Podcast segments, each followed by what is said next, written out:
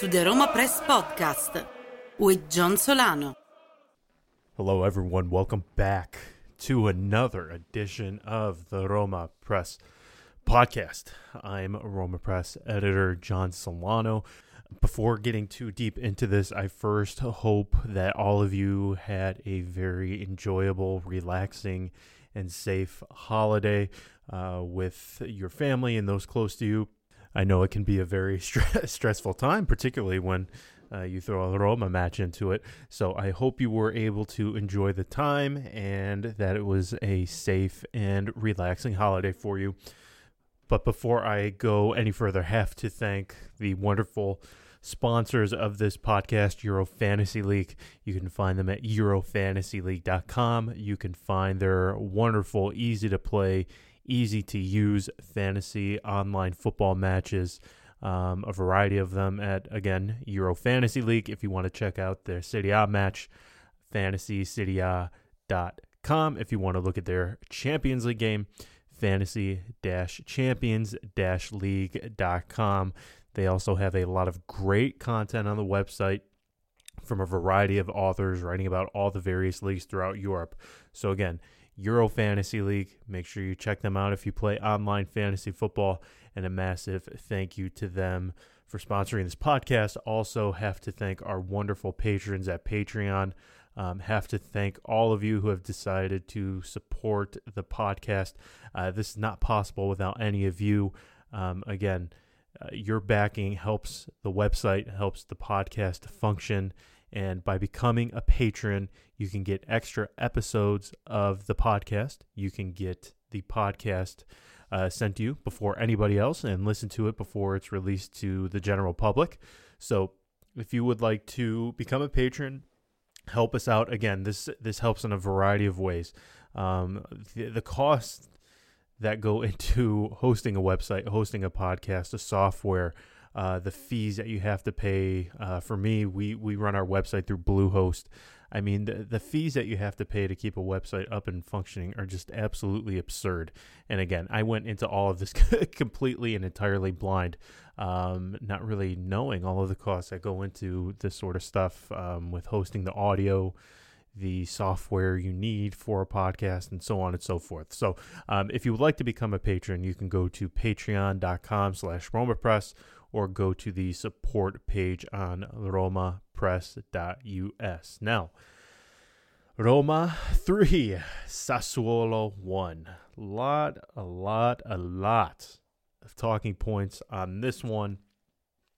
First off, I just want to say that despite me, Andy, a lot of the guests that we've had on here recently really having a, a go at Di Francesco, I want to say that I, I saw a couple of people saying this on Twitter, and it sort of irked me a bit that they were willing to see Roma lose if it meant uh, Eusebio Di Francesco were sacked, which I just can't get on board with that. Uh, whether or not you like a manager, whether you agree with him, disagree with him, like his tactics, hate his tactics, like his approach, hate his approach, if you despise him as a person, hate his personality, I can just never get on board with the wanting Roma to lose. I, it's just eh, not something I can get behind. It, it would have to be just something absurdly bad for. I, I can't even fathom the situation where I would be in that camp. So I saw a couple people saying that, and I got to say I was a little disheartened to see that. I, you know, the, despite my my qualms with Di Francesco, I, I certainly don't ever want to see Roma lose, but. Thankfully, the Giallorossi delivered a uh, belated Christmas and holiday gift to everyone by a resounding, frankly, victory at the Stadio Olimpico this evening as they beat Sassuolo 3 to 1. Really, again, several talking points we can get to. Just a few things off the top of my head. Um, it's just going to be me today because Andy is traveling um, due to the holiday. He'll be back hopefully next week. But I wanted to give my match ratings in a, in a second. But my, my first, my general thoughts on the match First thing I have to say, uh, Nicolo Zaniolo. Nicolo Zaniolo. What a talent, what a player. It's it's astonishing to me that Inter were just willing to throw him in so easily into the operation for Radja Nainggolan, who we will talk about later in this podcast because I'm sure all of you followed the controversy that happened on Christmas Day, no less. They they, they couldn't have picked a better day for um, for some controversy uh, for the Nerazzurri to hit, but we can talk about that later on in the podcast. However, right now, Zaniolo, uh, he scored his first goal against uh, this evening against Sassuolo on a beautiful, a beautiful, beautiful, beautiful run of play. Roma against Sassuolo, they were making it no secret what they were going to do. They were going to pull Sassuolo's defenders out and try and hit them over the top with long balls. We saw it all evening. We saw it with Schick. We saw it to Zaniolo, Perotti, also had a couple of opportunities. Under had plenty of chances as well, although he didn't take advantage of his. Um, it, was pretty clear the approach that Di Francesco had put forth against uh, his former side. And first off, Zaniolo aside, this was finally the first time in a long time that I felt like Roma finally put forth the right effort, the right attitude, the right mentality. They got everything right this evening. The only thing that really, really annoyed me and frankly pissed me off to an extent was they let their clean sheet slip away in the dying minutes of the match. Uh, Fazio turned off, and Babacar was able to hit him for, frankly, a consolation goal. But, you know, again, a resounding victory. But for the Giallorossi, it was a continuation of this worrying, worrying, worrying trend where they just cannot keep clean sheets. The last clean sheet for Roma was on the 6th of October against Empoli uh, in, in Roma's 2 0 victory against them in Tuscany. So that, for me, is a worrying trend that has to stop immediately.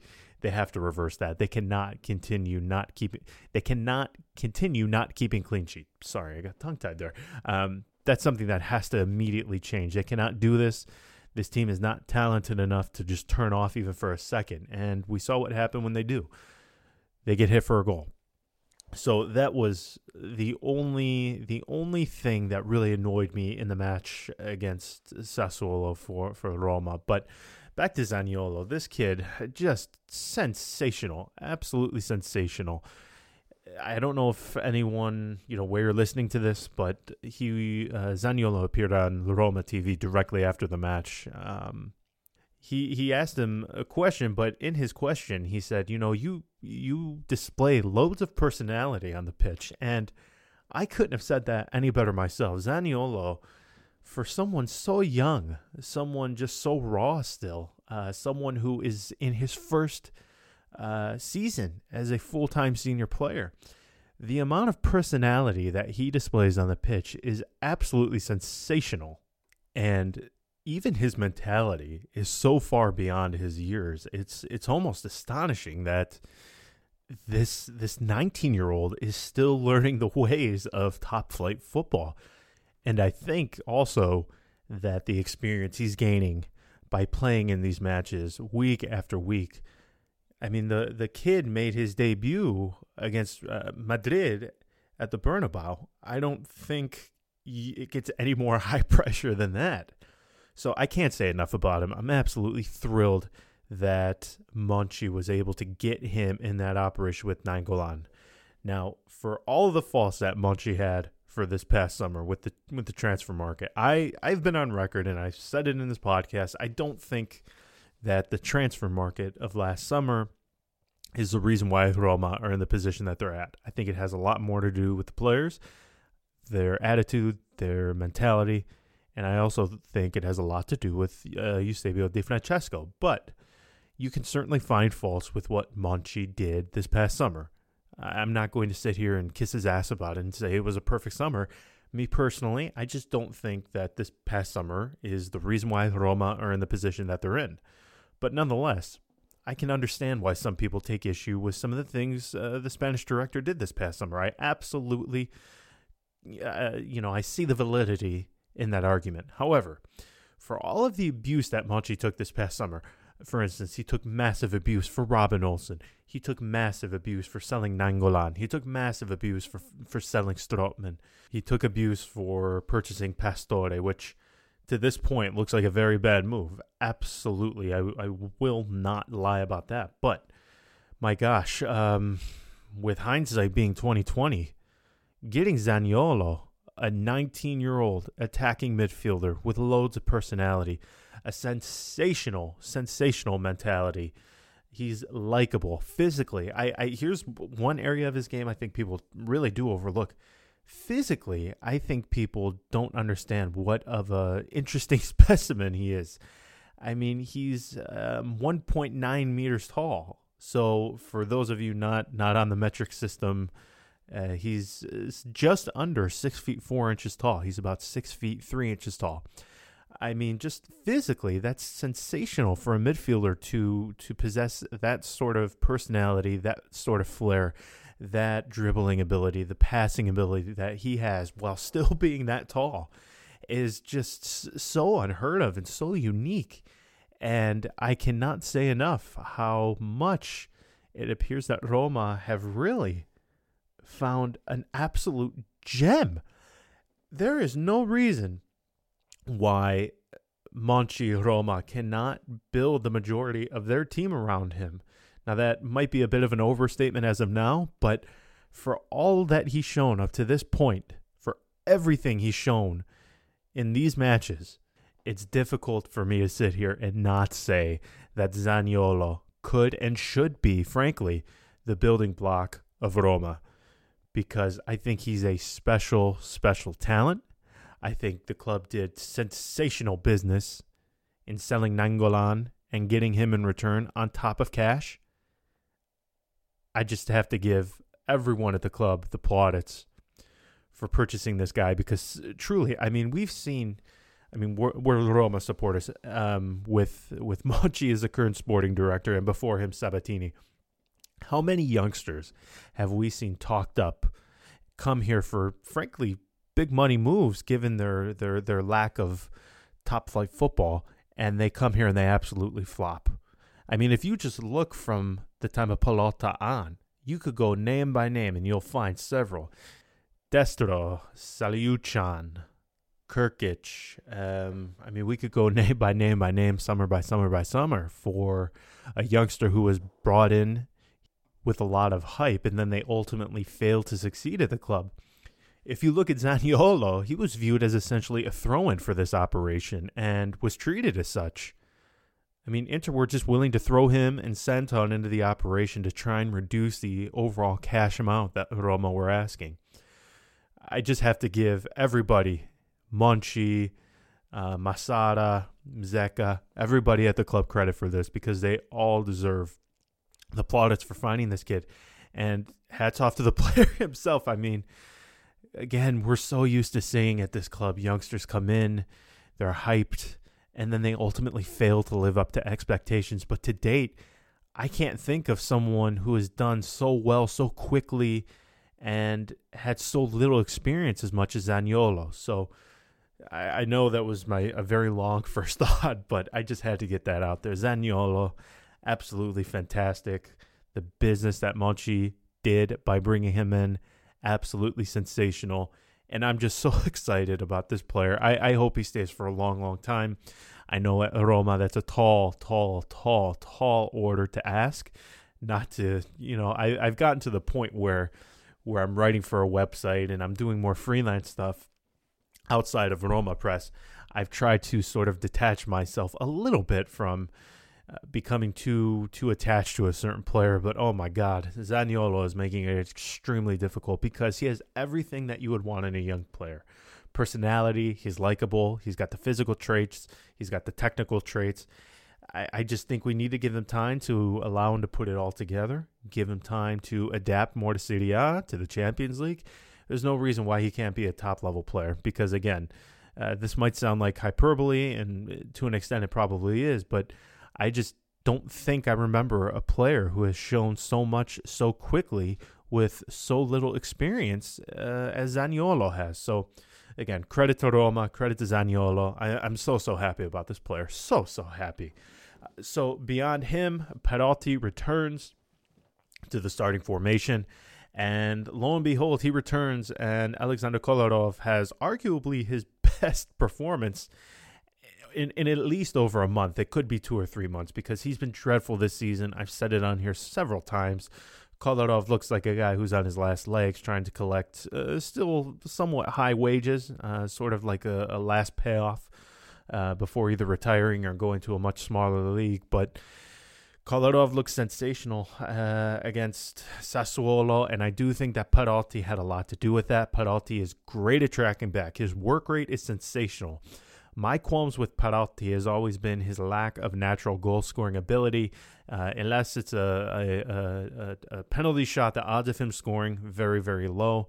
Um, but he does bring a sense of professionalism, a sense of calm to that left flank. And I think him being back on the left really allows Kolarov to, to be more at ease. So, very glad to see him not only score a goal, but again, allow Kolarov uh, a bit more peace of mind on the left. So, so certainly that's a big, big boost.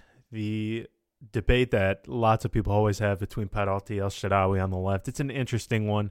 Again, I could understand why you would like El Shaarawy. I would understand why you would like Perotti. One far technically better than the other. Uh, the other a much better goal scorer. You at least know he can put the ball on net and test the goalkeeper. Whereas Perotti, the odds of him testing the goalkeeper are very, very, very, very slim. Although I do think he's a much better dribbler. They each have their flaws. They each have their their strengths, weaknesses, obviously, like any player. But I do think that Perotti brings a sense of calm and a sense of professionalism on the left. And frankly, his attitude someone pointed this out to me on Twitter. He has that gladiator attitude about him. So I was very, very glad to see him back in the fold. I think he's going to be very important, particularly with the match at the weekend against Parma. And as well as Perotti, I think that Nzonzi and Cristante are really, really, really coming on at a time where Roma desperately need everybody to raise their level and come together because they need every point that they can get. I thought that Nzonzi Cristante, they're creating this nice little cohesion between the two of them. Cristante, his work rate is really, really improving over recent weeks. He's tracking back. He's allowing himself to venture forward at times. And I think it's a big, big plus for Roma to have sort of those in that two, that mediano role. You have two guys who have very different characteristics. One who is a bit more adventurous, is willing to go forward, is willing to cut the final pass through in the final third. Whereas you have Nzonzi, who's able to recover the ball, his dual, his aerial ability. Um, he's he's very good in his one-on-one duels. I think they're creating a nice little yin and yang there. So I was very glad to see that. And then lastly, Di Francesco. For me, I, I think he got it entirely right against Sassuolo correct approach. The the high pressing was a welcome sight, something that has been sorely missing in the last few matches. It just looks like uh, Roma were far more uh, convinced. Their effort was far better in their pressing, and I was very very glad to see that. So really, as far um, as the manager goes, really no complaints. Same thing with his substitutions. He brought in Dzeko, Pastore, Kluivert for me, the only gripe, so to speak, um, I would have liked to have seen Manolas come off, giving him a bit of a break, allow Fazio to slide over to the right, bring on Juan Jesus, Juan Jesus or Marcano. But beyond that, again, I, I think Di Francesco got it entirely right against his former club. So beyond that, there's really not much more to say. I was very happy to see Patrick Schick get on the score sheet. He was very, very strong in the first half. Had a couple of chances in the second to really put the match away, but he failed to do so. But he at least got one, his second on the season. Was very happy for him. Um, over the last few days, particularly, you know, a couple of days leading up to the match, we've seen him strongly linked with the January move away. Late uh, today, we saw rumors emerge from Sky Sport. Gianluca Di Marzio he said that uh, former Udinese attacker who's currently at Sevilla, Luis Muriel, is a potential target for Roma in January, but that's only in the occasion that Schick were to leave the club. And everything I've been hearing from his agent, uh, it does seem like that a move away in January is likely he hasn't been great this year. I don't think he's been nearly as bad as some have made him out to be. The service that he's gotten, particularly during this rough period for Roma, has been absolutely terrible. Under has really struggled to get involved himself, and he really has failed to get Schick into it as well. Kluivert, the the overall approach from those behind Schick has not been good. So I, I don't blame him entirely, but he certainly has struggled in several matches. He's failed to impose himself, and I certainly think a move away would help. Listen, this kid is still very, very young. I am convinced he has loads of potential. I would hate to see Roma send him away permanently just to see him blossom elsewhere because he wasn't in the right environment and given the opportunity to grow, which is what he needs. He came here with a big price tag, a lot of pressure on him. He needs to settle. He needs time to grow. And unfortunately, it doesn't look like that's going to happen at Roma in January. I do think he's going to be loaned out. Now, whether or not Muriel is a player that you like, I, I'm not in that camp. I think he's one of the most overrated players, particularly if you've been a close follower of A. You know, Muriel has been linked to every big club for the last six, seven years, and then he ultimately moved to Sampdoria. He did well there, but I mean, he, he never got that big move that he was always linked to. He was always linked to Milan. He was always linked to Roma, even Napoli at some point. So I would not be in favor of Schick going away in favor of bringing in Luis Muriel.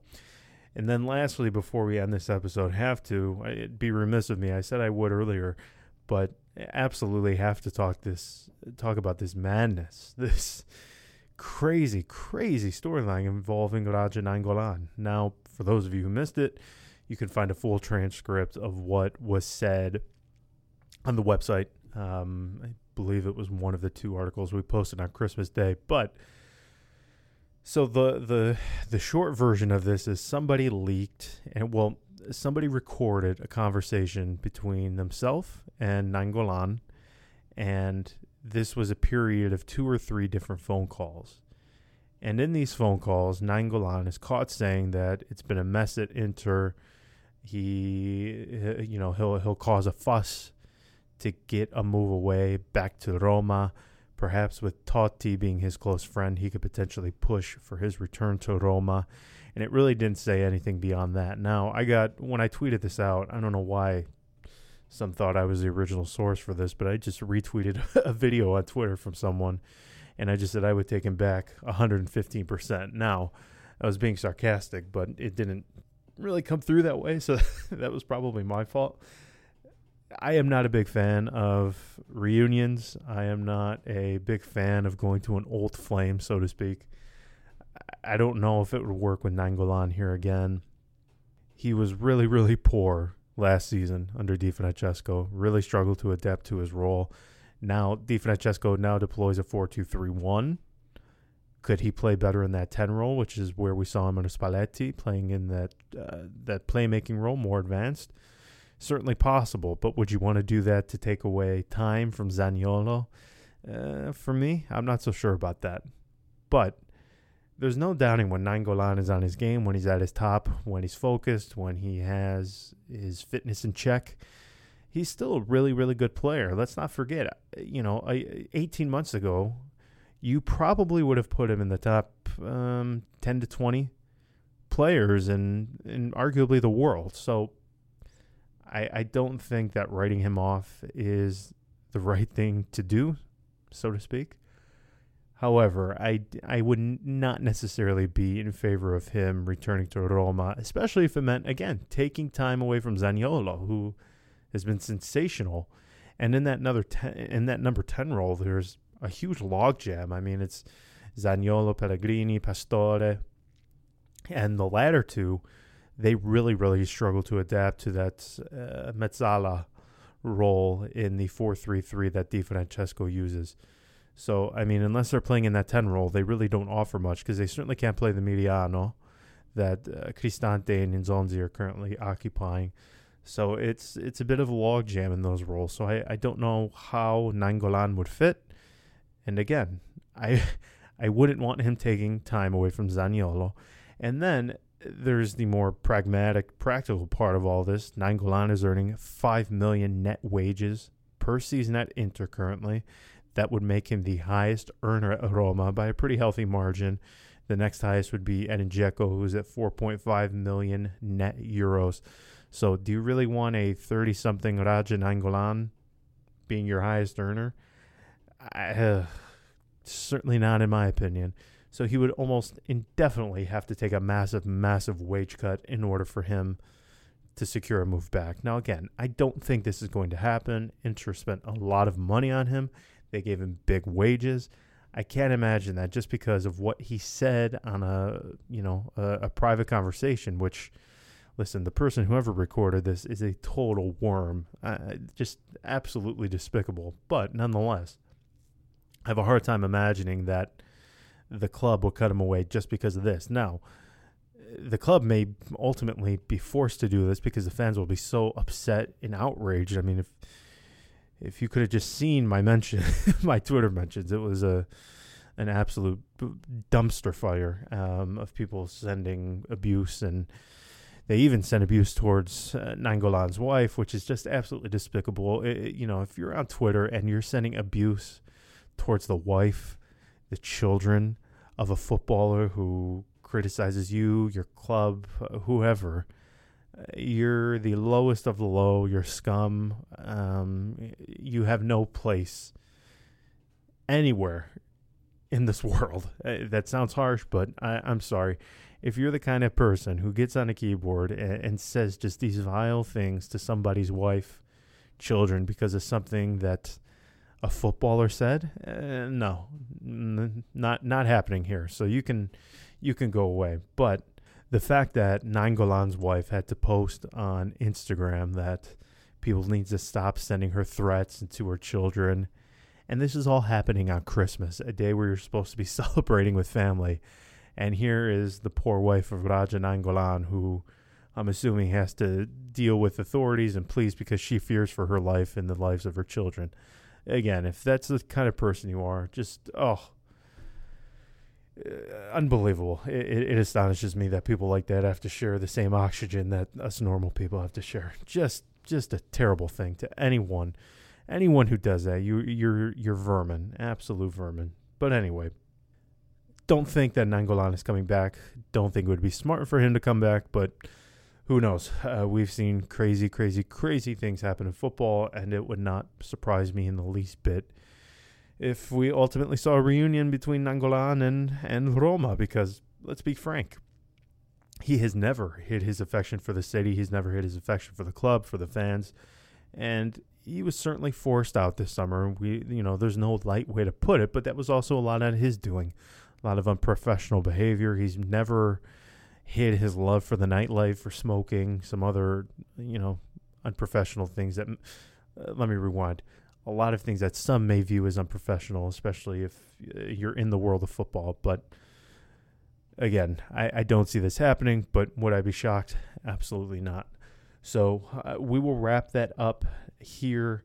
Um, again, I hope you all had a very, very good, very enjoyable, very, very safe, very relaxing holiday, uh, especially knowing that Roma were playing the day after Christmas. I, that in and of itself could induce stress. So again, I, I, hope you were able to enjoy some time with your friends, with your family, and those close to you.